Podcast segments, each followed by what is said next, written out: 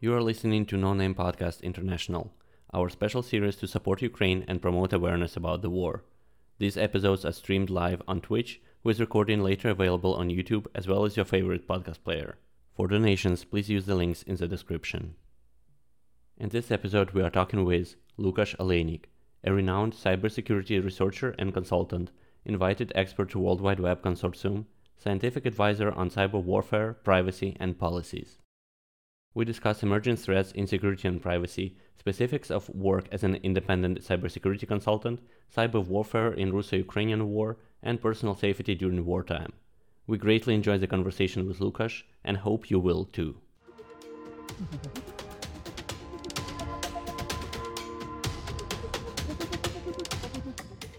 Welcome everyone who's joining or will join uh, in the next few minutes. This is the next uh, episode, or rather, special episode of No Name Podcast, where we uh, talk to cybersecurity professionals, international renowned cybersecurity professionals. So these are in English, and uh, our main goal is both to raise awareness about, um, uh, you know, war in Ukraine, but also to uh, donate and uh, get um, get support for uh, uh, the funds that we trust to that support Ukraine and uh, uh and our army. So you'll have the links um, to do that in the uh, basically any uh, any social medias that you'll find posts about this. and today you're a couple of usual hosts. that's me and also Volodymyr Styran, who you probably know from if you've listened uh, to No Name Podcast any anytime before, you probably know us. We also have uh, Alex Starov, who's uh, helping us uh, with organizing the special episode uh, after uh, February 24th. By helping, I mean does pretty much everything. So uh, everyone should be really, really thankful to Alex for for doing this. And as special guest today, we have Lukasz Olejnik, who is um, joining us again by invitation from Alex. And Lukasz is a renowned uh, kind of expert on, on cyber war. He's also part of uh, uh W. Um, what was the right name of W3C? I think it's doing various or, things. Yeah, ex- exactly. um, and so uh, maybe Alex, do you want to also kind of introduce first of all, more? First of all, thanks thanks for inviting me here and for this Absolutely, initiative. it's our pleasure. Yeah, yeah. Thanks for coming and joining us and supporting Ukraine. Uh, so uh, I know uh, like for, for several years. I guess we met at academic conference uh, several years ago, and I know him as you know uh, graduate from INRIA.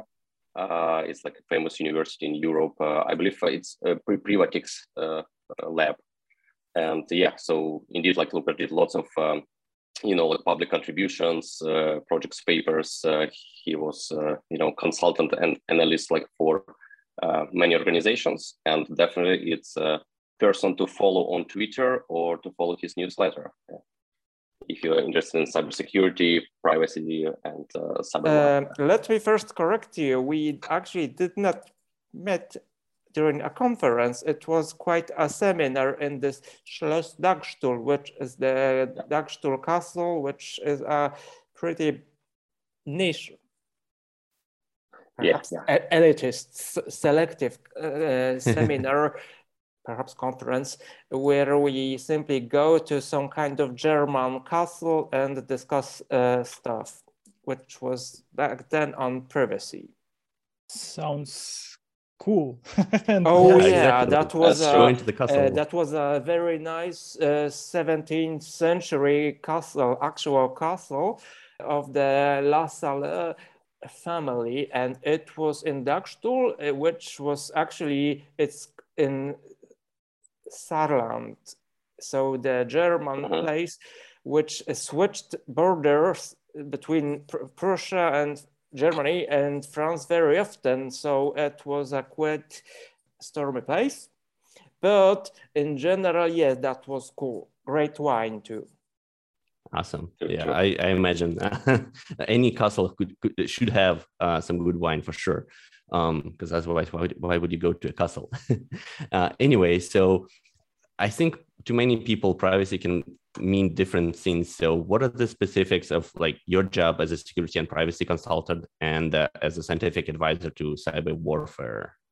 Wow. So, uh, my capacity of the cyber warfare advisor, this was specifically something which I worked at uh, International Committee of the Red, Red Cross, which is basically a custodian of um, laws of armed conflict, international humanitarian law. So it was a, the task was to understand the humanitarian consequences of cyber operations. So what may happen, what may go wrong, whether it's possible to uh, apply those laws to limit possible damage or risk to civilians during armed conflict. And uh, sadly, we are actually seeing this now in, in, in, in Ukraine. So this is pretty much relevant.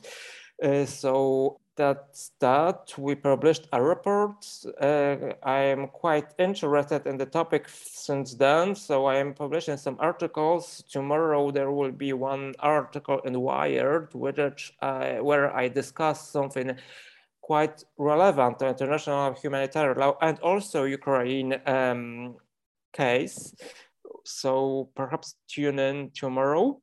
Uh, I'm not sure if I, I, I should mention um, some details uh, now, but we will be we will be actually be from what I checked from the from the list of concepts we'll be discussing this later. So i will stop now.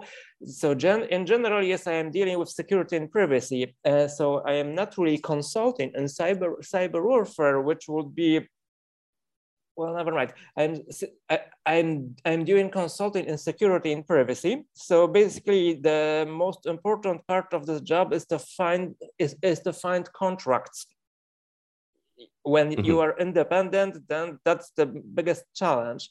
You you you are finding you are looking for contracts, and then you are simply up, doing stuff which might be uh, in, in this case uh, actually for the for this moment uh, it is I'm focusing on web privacy, uh, privacy web, sta web standards, uh, web browsers, uh, some future architecture of the web. We will go to this more in depth uh, in the next question, I guess. Maybe that's fine. Sure, sure, yeah. And um, so this is all done as part of the World Wide Web Consortium activities as well? Can you repeat, please? Um, is this also part of the World Wide Web Consortium? Uh, uh, actually, yes. Consulting that you do? Since it was quite funny because during my PhD, uh, we I uh, and identified and inspected some bug in, in, in, in some obscure capability of web browsers, which was standardized, and that that was researched and there were su suggestions of changes which were adopted by all the browsers. Uh, web specification has been amended. And since then, I, am quite involved with W3C. So it's since 2000, formally, it's two, since 2015. Um, so I'm dealing, basically dealing with security and privacy of web standards, which is close to web security and looking at some at some emerging things. I've uh, found quite nice holes. Uh, I'm probably probably my favorite was the actual demonstration of leaking data via a light sensor, which was built and built by um, and, and, and the capability was built uh, into web browsers. So that's quite highly counterintuitive because the users would probably never expect that the, the, their data might leak via a light sensor, but yet it probably quite worked. And this is actually uh, mostly fixed, but the story is um, still ongoing because the, the standard is being modified and some specific changes in, in it were introduced, I think, uh, even in the previous uh, uh, week. So that's, that, that, that takes time. Also, uh, since 2018, I was um, elected, I was in 2018, I was elected in the W3C's technical architecture group, which is the, um, the highest level um, group which assesses um, web standards on technical basis where I also uh, focused on privacy. For example, I maintained a document which uh, was aimed to uh, help feature developers, standard developers to assess the impact of their proposals uh, from privacy point of view. Got it. Uh, that's really that's really impressive that you can actually leak data from a light sensor. I think I've only heard about something like that once uh, from, if I'm not mistaken, from Israeli research group where they found similar thing from light indicator like on a Wi-Fi router that you could uh, actually find data from there as well. Indeed, that was but, qu quite counterintuitive, and it did bypass the um, formally, at least, the uh, single origin policy, which is the cornerstone of the web, web security and privacy. That's uh, one um, web origin should not have access to another origin, but yet it was possible to, for example, exfiltrate data from, uh, for example, a loaded, uh, something loaded in an iframe, like data, like if, mm, perhaps um, you could imagine that you might load a banking site in an iframe, and then the actual threat model would look as follows. You simply display the contents of this iframe pixel by pixel, and then you simply distinguish the color, white, black. This uh, would be associated with a different readout of the light sensor. Mm. And this is quite a, a, an information leak. Also. Wow, yeah, it's, it's, I definitely did. Definitely the first time like I hear magic. about something.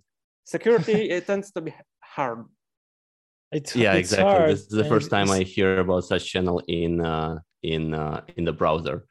Um, Especially um, when it, when we're talking about intersections of uh, different layers of technology stack, which are in this case completely different, and no one building browsers would think about it because to put it into their working threat model during the development, many would consider an over exaggeration, right?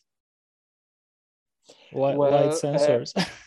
Web architecture is complex. You sometimes you add a feature, but it might, uh, together with some other things which are already implemented, it, it may backfire. So it has to be analyzed uh, all at once. Yeah, it has to, but we never have enough time for all for all that analysis and fortunately yeah, and for security researchers it is so. And uh, yeah, and that's where all the security failures typically happen at the intersection of uh, you know different layers. Yeah the sound sounds we definitely really should cool. we definitely should publish links for for the report that you mentioned as well. I'm sure that will be uh, very interesting to our audience as well and to be honest to to ourselves. Uh, so we'll be sure to tune in when whenever it comes out and read about that too um, and as, as you probably know, in Ukraine, we have um, basically everyone tries to help uh, whatever with whatever means they can. And uh, we have a bunch of IT professionals, someone who organize publicly, some organize kind of a little bit more undercover, so people not really sure what they're doing, but at the same time, uh, all of them are focusing on either securing Ukrainian uh, infrastructure and, and, and the web or uh, you know, uh, trying to find something, uh, some way to um, affect the Russian one. Um, and so, given that there are a lot of IT professionals now that work um, in this realm, trying to defend Ukraine without necessarily in-depth uh, security expertise and knowledge, um, it's you know uh, some sometimes it's hard to to organize this kind of effort. And like uh, like they say, you know, when when the war comes, you you you're never ready for this right? You just respond with whatever you have. Um, so definitely these efforts are not perfect and not very very well organized at least not all of them. Uh, so i was wondering if you have any recommendations on how you know uh, first how people can secure their um, you know their own um, make sure that they are secure uh, in terms of uh, do they need to use VPN or maybe more advanced uh, recommendations, right, right, How can they ensure their security when they're working on stuff like this? Um, and at the same time, what are the um, what do you think are the skills that they need to possess or they should work on uh, to take part in these activities, if that makes sense? Okay, so um, basically, are we speaking? I mean, thanks for this question, which is quite complex and pro problematic even, but uh, are we focusing mainly on aspects of security or, or, or, for example, software engineering and, and, and then the and for example, IT in general, just security at this moment? I think let's focus on security. So, yeah. um, indeed, I am aware that you, a lot of people are quickly in need to build their uh, security knowledge. Um, they had to. Uh, I am I'm not exactly aware, though, what is the actual extent, whether they simply had to do things fast and make things work, or is it being um, more organized? So that depends on the actual involvement, but let me um, discuss something else mm, first. So during uh, Second World War, uh, yeah, a long time ago, um, and a complex complex uh, story actually. A lot of people from Poland were fighting on the Western Front from uh, the point from the the land of UK, United Kingdom. So they were simply aided by the UK so that they could work. They they um, it was quite a land warfare, also air warfare some very, very successful and effective work and people. Now, after the wars, the war, they couldn't simply come back to Poland because of the communist rule, which would perhaps not look so favorably on those involved on the Western Front. So they stayed there.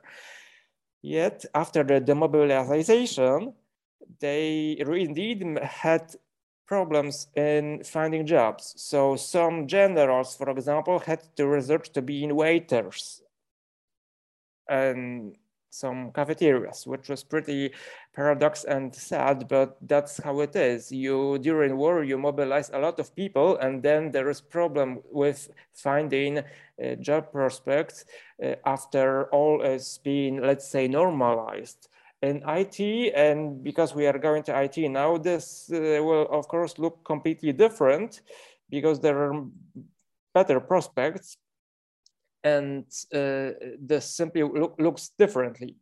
Now, I'm probably not the best person to, uh, to advise in, in, in such job prospects, job matters employment matters, but what can I, what I can suggest is to structure uh, the curriculum and knowledge in particular ways. For example, look at the, um, what are the companies um, recruiting for, look at the uh, job post adverts, try to form those skills in ways that would also satisfy um, the actual requirements, perhaps go for some um, certifications, formal certifications, if although this is completely useless for practical points of uh, points from the, the practical point of view, at least at this moment, in in in in the in the work of in the, in the actual day-to-day work uh, uh, in defending uh, systems. So that's this. What might also be of use is perhaps organizing uh, people who are actually um, involved in um, defending systems and quickly acquire security skills. Perhaps it will make sense to organize some kind of movement or um, interest group or even loosely uh, loosely organized um, um like movement or mailing list or, or, or, something like that perhaps perhaps or maybe start model, companies perhaps, uh, perhaps they take take the model of the very old um, since like they I'm not sure if you are aware, but uh, like 20, 30 years ago, there were um, so-called hack groups. Around podcasts i mean yes you can share your knowledge you can write you can blog posts stuff like that but what i had in mind is to organize and help help each other and and be visible and, uh, and structure the skills and knowledge in some particular uh, ways and also who knows after such organization perhaps there could be some subgroups who could actually even build some kind of startups perhaps there will be a, possibility of uh, funding from, I don't know, maybe Western companies or during the um, rebuilding process. So be ready for to be ready to, um, let's say, process or consume funding, which might perhaps become available. Well, that's pr pr probably what I, I, I, could I could suggest. Yeah, uh, I was gonna say starting companies sounds a lot like what a lot of folks in Israel are doing. Um, uh, whoever kind of finish their serving in the army uh, by contract, a lot of them, especially if it has to do with intelligence and um, you know working with uh, information technologies, a lot of them start companies uh, afterwards. So it just struck me that we might see the same thing in Ukraine after um, hopefully soon the war uh, ends. Uh, but you know all the expertise and uh, specialties you know, that people possessed or learned during this time, um, they'll they'll find a way to to utilize it. And I hope it will be much simpler today than it was after after the Second World War. Um, and uh, on this note, it's a good point about um, to talk about cyber war. I think um, because it's harder to draw line what is and what is not a cyber war uh, versus a conventional war. So do you have some kind of definition in mind? You know, when is it just regular hacking, uh, maybe even by state actors, and when it turns into cyber war? Uh, you know, do we have to have, uh, for example, a conventional war going on bet- between countries for the cyber war to, you know, to also be called this uh, the cyber war? Um, what, what's your thought on this? Defining cyber war is actually very easy. It's simply a cyber conflict and cyber attacks, cyber operations during an armed conflict. So in these terms, yes, we can clearly say that yes, Ukraine is um, involved in cyber war because there is a gen more general war. So for example, uh, United States or Poland, they are not involved in cyber war, because they, there is no armed conflict between those um, countries and, so, and, and, some other countries. So, so, so basically that, that, that's, that should be the thinking.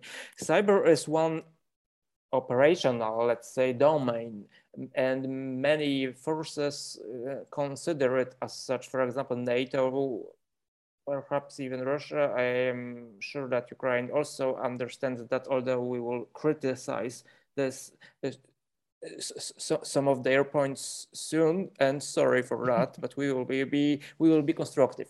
Anyway um, it makes no sense to consider cyber war as something as something special or extraordinary and different from a, a, a, general war because when you think about that usually wars and armed conflict are and are going on in various domains. You have land warfare, sea warfare, air warfare. So cyber is simply one of those domains.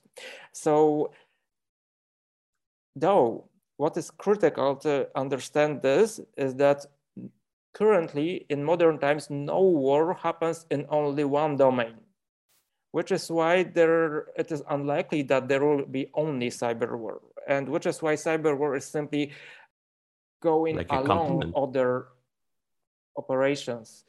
Mm-hmm. Now, in more practical terms, Ukraine experienced a lot of this over the previous de- decade. Yeah. And recently also, if only to mention the apparently low impact defacement of government sites in January, but, but not sure if it was 13 or 14 something like that. 13, 14, but, yeah. Oh yeah, but the, the, the thing is that uh, it was an information operation, right? So cyber enabled information operation. So the target was to actually um, direct content and perhaps even interest the Western media in that. And some of them actually caught the bite, mm -hmm. which was pretty unfortunate. But so so the, so this is it. It appears that cyber, which was used very close to the unfortunate start of the land invasion with, for example, taking down the satellite communication, it seems that it was simply accompanying. It was part of the operations before and also during the start. Mm -hmm.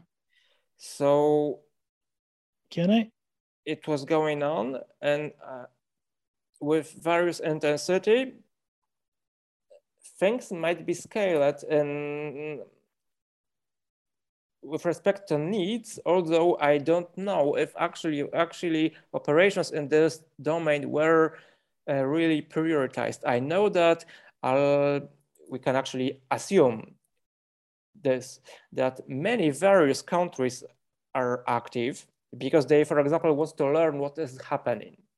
Recently, mm -hmm. for example, this uh, you, uh, American general said that cybercom, United States cyber army, that you are involved in offensive and also defensive operations in context of the conflict, which was actually also throwing uh, the State Department under the, the bus. So the diplomats uh, immediately went on to, to explain that no, United States are not part of the, the, the conflict, the, the war. So it was probably not not synchronized. So they it simply they it, it seems they were they were surprised. But this is also highlighting um, the challenges because now you can consider cyber as actual domains of of, of, of operations. Um, so the we, you asked whether we could expect more at some point. So this is simply depends on what is what was being prepared, what is being prepared now, and what is needed. Uh, because um, it seems that the phase of the conflict is, is strictly confined to um, air and uh, land now. So cyber would probably not be very useful although it might be useful in, in, in, Ukraine, but it should be uh, rather synchronized with the more general uses of information operations. Uh, yeah. Got it. I think Vlad had something to ask. Yeah, I just wanted to maybe uh, generalize all that. Uh, this is very in line with my thinking about the matter. So, uh, do you agree that um, cyber domain actions of a nation state within cyber domain can be either supported or supporting other operations in other domains, right? And in uh, this they, regard, uh, what's happened in the beginning of the uh, uh, full-scale invasion is a pure example of cyber war, right? So acting in a uh, cyber domain in synchrony with uh, the things going on on the ground and in the air is basically by definition as you said right applying cyber force in order to support yeah. uh, the invasion that that's right mm-hmm. they they can simply support they can go along other operations but they can also support and also ukraine could do this also if no, no. that will be of what, use. What what I wanted uh, to ask after this clarification is uh, running uh, like intelligence uh, operations, which are not supporting and are not supported by military action in other domains, should not be considered cyber war, right? Even well, solely solely running in intelligence espionage intelligence operations when the war is not happening, mm-hmm. it should not be regarded as cyber war because um, to consider something as until, part of ar- armed conflict, it, it, it, has to. Oh yes. Um, until until until it it uh, takes effect and becomes an act of war itself. So uh, there are several ways you can think of this. You can consider high impact cyber uh, cyber operations, cyber yeah, attacks. For, for exactly. example, th those who that could perhaps have uh, physical effects like yeah. Uh, physical destruction, paralysis, or or maybe even death of people. That's no, one not thing. Petya, for instance, like that, monetary that, losses. That, that, that, would that would likely be war. Yeah. Or if you have espionage, which has a nexus to an ongoing armed conflict, then you mm-hmm. can also consider this cyber war. But mm-hmm. if there is no nexus, and we are actually speaking here in terms of, and yeah, we actually spoke about web standards, but and now a lot of people are working on understanding how international law and cyber warfare and cyber operations uh, should work along. So how to mm -hmm. understand stuff like that. So it's mm -hmm. also a matter of standards to some degree. And perhaps that's, that's how I am understanding this. I am perceiving this in matters of standards. Uh, so, so yes, you can, you, you can consider some cyber operations as um, surpassing the threshold of war. But if you already have an armed conflict and you have a cyber operation which, ha which has a nexus to this, then mm -hmm. you mm-hmm. can also consider this as, as, as, as, as, as, as part of cyber war. And then uh, a lot of uh, limitations and hopefully limitations actually uh, from international humanitarian law should kick in. Mm -hmm. Mm -hmm. I think sometimes so it, it's it, also hard. Sorry, it all, it all contributes to the like rules and traditions of war, right? So people who are engaging in cyber war like could become like valid military targets, combatants, and so on. Which is which is yeah, it can it can escalate really quickly. so we, we need to, to to have lawyers engaged in order to put this in order. But but I understand where you're going. A lot of uh, thinking should be applied and uh, many agreements should be made in order to standardize these activities at the moment and in the future. Um, how to standardize is a good question. You can um, there, there are two ways of that. I mean it's very complicated in general um, it, this happens over uh, decades even centuries Mm -hmm. uh, it's based on the practice of states, but it can be sped up, speed up if states express what they think or consider, how they would be handling those things, mm -hmm. or how they would perceive some actions. So this might be uh, call it, for, for example, a cyber norm or, or something called a cyber norm. You can also consider making a specific treaty, but this probably won't happen.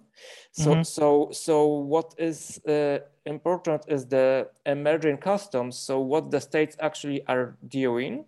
Mm -hmm. And perhaps some kind of negotiations in relation to cyber norms, but this is complicated because there are ongoing negotiations happening and in, within the United Nations.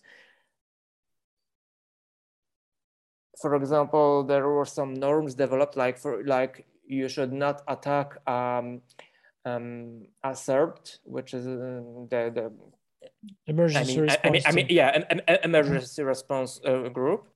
But the the problem is um, those cyber norms, they are being created for peacetime. Mm-hmm. Although recently, in the previous year, every country involved in those negotiation groups, including Russia even, they accepted that international humanitarian law applies to cyber domain. Mm-hmm.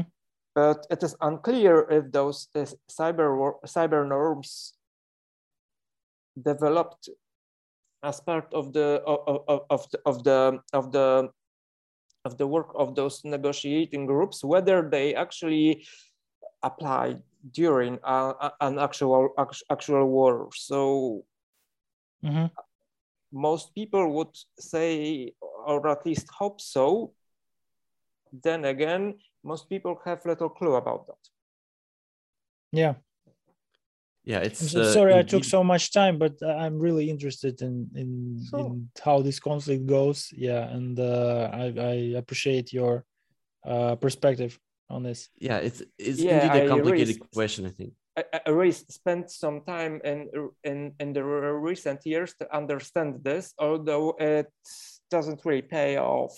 like you you you you you can you can you cannot get a job at, at a big corp, big, big corporation uh, with this. Uh, so it's basically more of a either hobby or, Yeah. or, or something like um, a work in, in, in policy as, aspects. Yeah. Like for example, like for example, even if I was when I was involved in international committee of the of the Red Cross. That said, uh, there are more and more advisors, and many policymakers should have advisors who understand that, which Mhm. is a problem because many policymakers in the West, even preceding the current war in Ukraine, they really struggled to understand that. So it of course. seems they it seems their advisors were not the of, of, of the best uh, qualities. Let's proceed to the next one. Mhm. Uh, sure. Uh, let's uh, let's uh, move on. But it, was a very um, interesting uh, topic to discuss as well.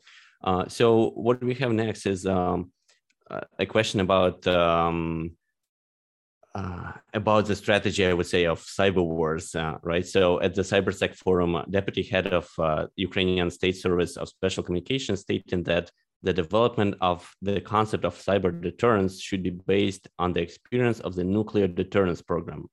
Um, so, what are your thoughts about it? Should we implement a deterrence system, and how would it work with uh, with cyber warfare? Because with nuclear, it's a little bit interesting in the sense that on one side, each country's uh, nuclear program, well, very top secret and everything. At the same time, uh, they wanted to show capabilities, right? For uh, you know, when you have mutual annihilation strategy, right? You you need to show capabilities that uh, this is what happens if you hit us first. And in cybersecurity, I guess it's kind of similar way. But how do you show the capabilities? You cannot have the nuclear tests, uh, uh, you know, the bomb testing that you can demonstrate and show how it happens. Uh, so, like, what are your thoughts on this? I mean, did he really say that it should be modeled on nuclear deterrence? Alex? Did he really say yes? um, so wow, I am wondering, and it will. I will be delighted if someone from the Ukrainian government will be listening to us because that's quite not the best choice of a model. I. It seems that either this. I'm not not sure who who who, who was that. Who, who was that? What was the name? I think it's uh, Alexei Potii, right? Yeah, so it's, it's kind Is of cit- cit- citation, indeed. Uh, it, it was, as, as far as I know, that was a talk in uh, Katowice. And on the, Yeah, but who was that? What's the name of the guy? It's Alexander Potii. He is the deputy head of uh, Ukrainian State Service of uh, Special Communications and uh, Okay. Information Be- Protection. because the thing is yes a lot of uh, time was allocated uh, to discuss and I, develop I, I'm sorry to interrupt. Is it Alexei or Alexander? cy- Alexander, cyber- sorry. Alexander Potii? Yes. Um, you must, okay, you must so, know, you must know the guy.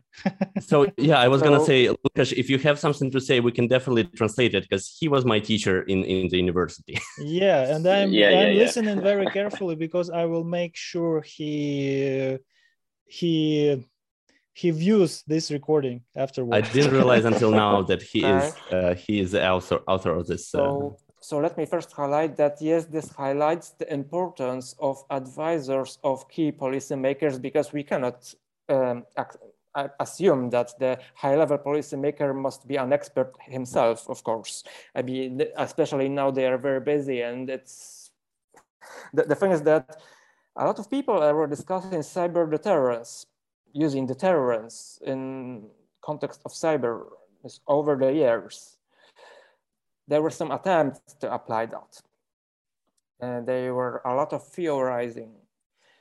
Uh, one arm was to, for example, issue um, harshly formatted diplomatic message, or for example, issue um, some enact sanctions for cyber attacks, or mm-hmm. even consider retaliating.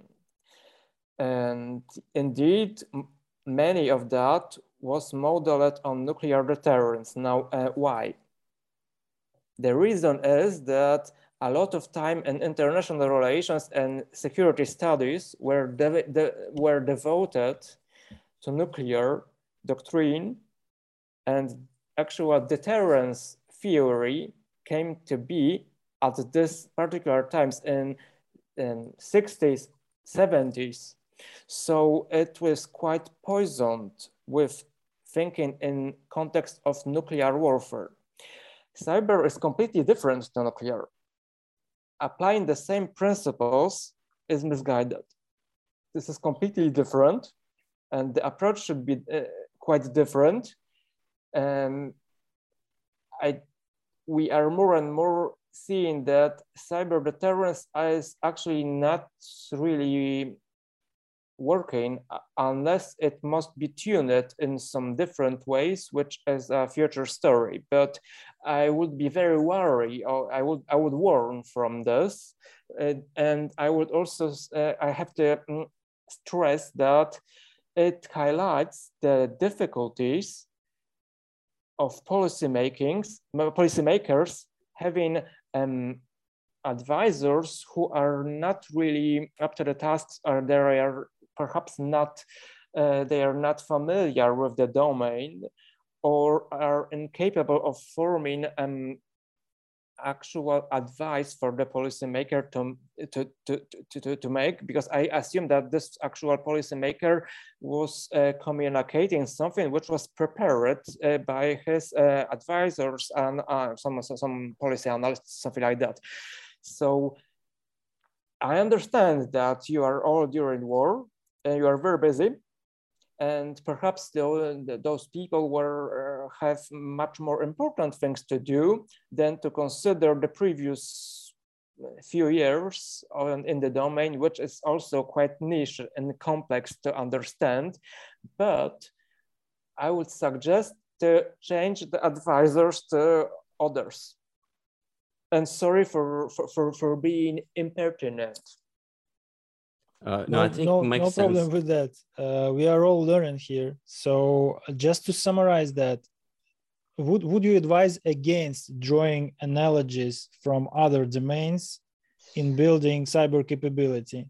I would consider this domain as something unique. You can consider others, but it should not be based on actual nuclear deterrence, which is something very, very specific. Mm -hmm. And I would be cautious against anyone who uses cyber and nuclear in the same line, actually. Okay. It would be a strong suggestion to reconsider uh, the employment of such a person, unless it's in justified ways. So uh, sorry for, for, for formulating this in this way. Um, yeah it's uh, like you know uh, everyone has a view on it right? And this one is yours. So i think that makes perfect sense. And uh, well, actually ruslan one follow-up right? So what is the main uh, difference of this like main uniqueness of this cyber domain? Is it like the challenge of attribution or like any other you know challenges that make it specific oh, right that we can use any analogies? May i try? May i try so yeah, the main difference, I think, that uh, cyber capability is much more accessible than nuclear because you basically don't have to be a nation state in order to project cyber power, right? There are many non-state groups that are quite quite influential. Let's let's hear the tragic story of Costa Rica versus Conti, right? That that is going that, on for that, a couple of weeks now that also depends because some capabilities may still be unique to states because they, for example, for example, it will be difficult to imagine a um, hacker group formed by even the very advanced students, it will be difficult to imagine such, such a, um, a major group to pull, pull off a Stuxnet. So, yeah, so, so, so, sure. so, so some capabilities are indeed very dangerous, powerful, strong, and limited to states. It took a while So- though for the details It- of It, Stuxnet. it, it, you know, it all kinda. depends. And Yeah. by, by the way, I'm currently compiling a book even, uh, which is supposed to be some, supposed to have some kind of link, uh, linkage and uh, blurring, blurs between technology and policy and also even dip- diplomacy and, and law even. So yes, I'm speaking of deterrence there. I'm also speaking of escalation because yes, I won't deny that cyber can absolutely be used in escalation. It was used in escalation before, prior to the start of the of, of, of the of the current current war, war in Ukraine. Mhm. But um, linking it to mm, nuclear deterrence, no. I think it also stems from the fact that a lot of those folks, um, y- you know, in who are advising right Ukrainian officials, uh, they come from older generation uh, that kind of before information security they were uh, mostly in the military, like during Soviet times, and I think they're used to drawing these analogies, uh, which not necessarily make sense in the modern world. Yeah, let me stress also because now the whole world is paying attention to what is going on in Ukraine and also what are the Ukraine policymakers saying. So really get a grip and um, because really the whole world is paying attention and listening. So it would be great to actually offer some added value and, and even limit the risk of being criticized by actual people who, who, who were involved in this domain. That this is probably uh, something that Ukraine could consider more generally. It is absolutely critical. I mean, the whole world is receptive to the, con- to the co- communication and information uh, streamed from Ukraine, uh, Mhm. issued from Ukraine, but it would um, help if all that is well informed. So work on that. Thank you. We'll do. Our, That's, yeah, uh, we'll do. Very valuable piece of advice and the constructive criticism. we'll do our best yes and i think uh, no need to apologize for like for, for kind of the for being pertinent here because that i think translates the message much more clearly uh, instead of like some more soft words uh, if that makes sense especially when when it is when you think it, it is important. Um, so with this i think we can move to uh, the last section on um, personal safety just to make sure that we have a little bit of time for that. So the first question would be um, you wrote the other day on twitter that modern tech um, truly introduce some issues with human life uh, when human life may be at stake um, and uh, during these no name uh, uh, podcast episodes we typically uh, try to collect some uh, suggestions about OPSEC and you know personal safety and security practices for people involved in war, whether it's actual combatants or just volunteers, you know that may be close to you know war zone or uh, even people who are located uh, on the occupied uh, territories. So, what would you suggest to Ukrainians to protect their smartphones, uh, any communications, and uh, any recommendations in general? Okay, so we will not be speaking about cybersecurity now, but actually how to maintain uh, safety during, which is quite a, a complex issue too. But let me be clear that it's blatant violation of the rules and international law to, to aim and target at civilians. So let me be clear that this is a, blatant violation. It is unacceptable. Yet, uh, uh, according to reports from Ukraine, it sadly did happen. Unfortunately, unfortunately, that's the thing with war that you can't really enforce laws on war. I guess the only thing you can do is try to bring justice after the war if you win. So it's indeed complex, but unfortunately, I think all the crimes that can happen do happen during the war, unfortunately. So the best that we can um, uh, the best that we can do to try, you know, assuming that you know all the uh, um, crime wars may happen or do happen, uh, what would be our recommendation to people to try minimize, you know, their the impact on them? Well, it, it probably also depends whether they, they, they care about it, whether it is being respected or not. Probably de depends on the places and groups. But I, I, it's very difficult to, for, for, from my, my point of view at least, to, to get um, access to the, the, to the scale, what is be, whether it's being, being violated and not respected every uh, single time or it's just in several places.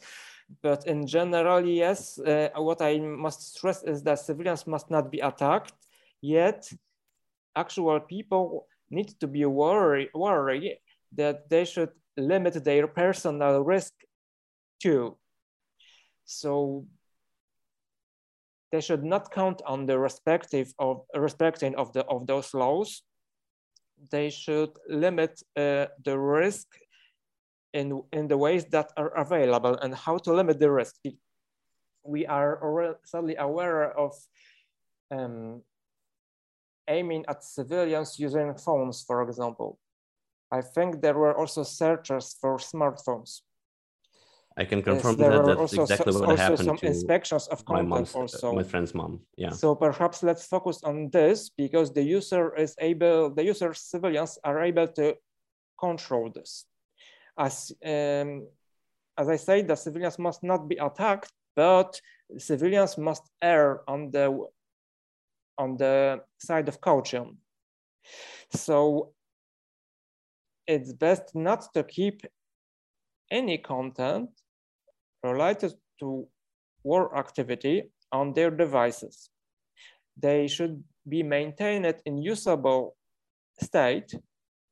Like it should be clear that they are uh, using those smartphones, but they should have no content such as videos or photos or even texts linked to armored material movement, or for example, videos of or, or, or, or, photos of, of, of, let's say, tanks uh, this is to reduce the risk that upon inspection, something would become um, potentially incriminating, potentially incriminating from the side, uh, from the point of view of the aggressor, because the civilian must uh, assume that things on their devices may be used um, against them and also cynically, for example, um, it is possibly, probably um, best to assume that the contents of smartphones should be pruned from some, from, some, from such stuff,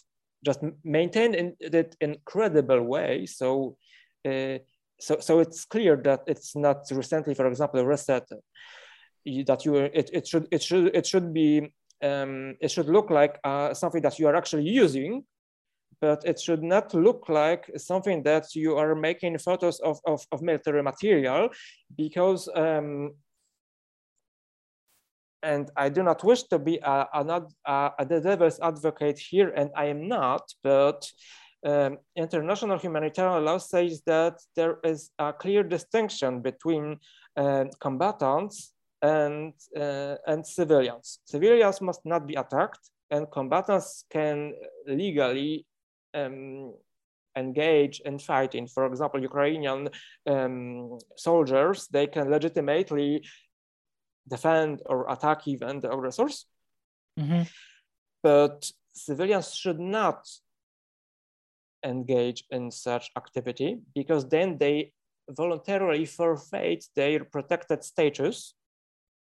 And this might become important, for example, because in some cases, modern technologies are blurring the lines. Mm-hmm. Because, for example, uh, Ukraine extended their e-government application in functionality of report an enemy, right? If I understand correctly, the, it's possible yes. to report sightings of, of, of, of tanks or something like that. Am I right? Yes. So it's clear that, and it's obvious and understandable, sure, that uh, Ukrainians cannot be expected to do anything less than everything to defend. Sure, but we should we should consider what may be the implications because formally speaking when you make such a photo of a military material like um, tanks for example and you are sending it somewhere for, to, for the army to act with coordinates considering how international humanitarian law works um, such a person doing this would forfeit their civilian status because formally they might be seen as uh, as part as, as part of the of the um, ISR system, which is a um, niche term intelligence, for, for, surveillance, in, in, in, intelligence, surveillance, reconnaissance. Mm -hmm because then in, the point the point behind e, e enemy functionality is to provide inf information to the army so they may engage the target, right? But that makes the civilian a part of this ISR system. So uh, logically reasoning in this in the in this case, the civilian becomes a, a part of the military system, and they are there. Uh, there is a way to interpret the standards which were developed over the previous decades and ages even, it is possible to, to, to, consider such a civilian as, as, as someone who forfeited their civilian status. Mm -hmm. And this is not a good idea for the civilian to do because if a civilian forfeits their protected status, they may be engaged uh, militarily. The problem, the problem is that yeah. I am not sure if uh, people using e-enemy feature are aware of that. I am not sure if Ukrainian government is actually explaining this. And I, I understand that a lot of civilians are simply engaging in defense and that's fine, but they should be aware of the consequences. And this would be also um, the centerpiece of my tomorrow's Wired uh, article. And I will simply invite you to, to read it and perhaps mm -hmm. share it with someone. It, uh, in my view, it is written very um, thoroughly. It analyzes the, the, this very tough and difficult topic. It might be useful for you. I'm also aware that there will be some legal analysis of this of, of, of, this issue. So we will probably learn more over the next um, weeks or, or months, but my article will be probably be the, the first such uh, attempt to, ana to, to, analyze the topic. It's written in Wired, so I directed to a general um, reader. So mm -hmm. that's why it might be of help once again, it's clearly understandable that Ukraine is, is waging a just war of self-defense, but uh, the individual civilians should still err on the side of caution, and they should be aware of the risks. I think the bigger problem here, uh, arguably at least, is that Russia might and Russian forces might not go into i'm pretty sure they won't go into such deep analysis of the status of uh, civilians uh, on the occupied territories.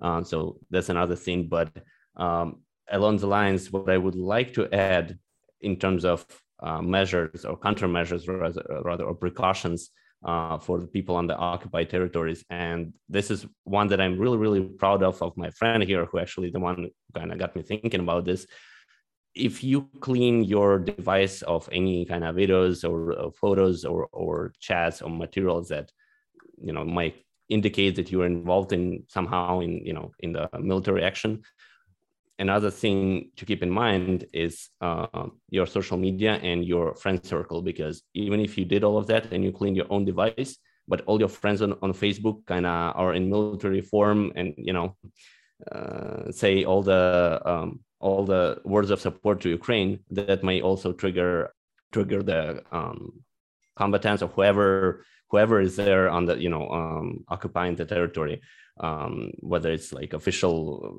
um, Russian like military forces or just Russians that came after you know after the the military was there. Um, and uh, the reason for that is because basically I uh, tried to kind of meet with a friend uh, here uh, who I asked, hey, like I know you're married, so like where's your husband? Like tag him somewhere, like so I at least know the contact. And she mentioned like, uh, yeah, sorry, I don't tag him anywhere because his parents are on the occupied territory, so we don't want to, you know, we don't want any kind of connection pop up.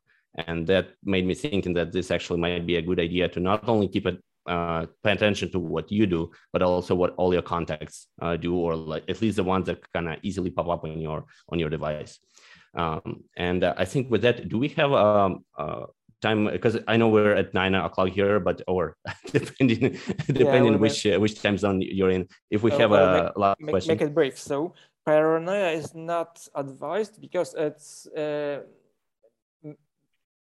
difficult to maintain a state of paranoia constantly. Difficult, uh, uh, it's, it's a mental toll. It's not advised. As I said, civilians, users, people, should they should err on the side of caution, uh, which means basically to limit their risks, but it, also let's be fair that some some services like WhatsApp, like Telegram, like whatever, they are very useful to disseminate information. So uh, in this case, my um, take is that use whatever works because it's important to have information during such such a crisis. So I wouldn't be against um, any any information ch channel assume uh, when uh, especially when it's already widely used. And if i understand correctly a lot of people in ukraine in ukraine are, are using telegram for example and also probably very useful because it allows uh, very uh, large uh, groups. So it's indispensable for dissemination of, of information. So i wouldn't advise paranoia uh, basic personal safety. It's it's as always it's a balance, uh, I guess. Yeah. Uh, all right, guys. Whatever I think works. we're yeah. Uh, I think we're time here. Um, so do you think we can wrap it up, Alex? Yeah. Uh, yes. Yeah. Uh, okay. Cool. So um, I think with that, uh, Lucas, do you have uh, anything to add? Oh, um, yeah. I would. I I could add, well, what, what, first of all, thank, thank, thank you for having me here. I hope something of that will, will be useful to you. Uh, so basically, at the very end, I would uh, just add that maybe uh, sim simply win this war. Thanks. Thank, Thank you. you so much. We're doing our best. Thank you very much for being with us. Thank you very much for your time and supporting Ukraine. Please send us uh, uh, the Wired uh, article, and I guess like we'll we'll read it right. And yeah, I wonder whether it's possible to translate in Ukrainian actually. Just uh, read it. Just it, read yeah. it. We all follow you already. Yeah, yeah. yeah.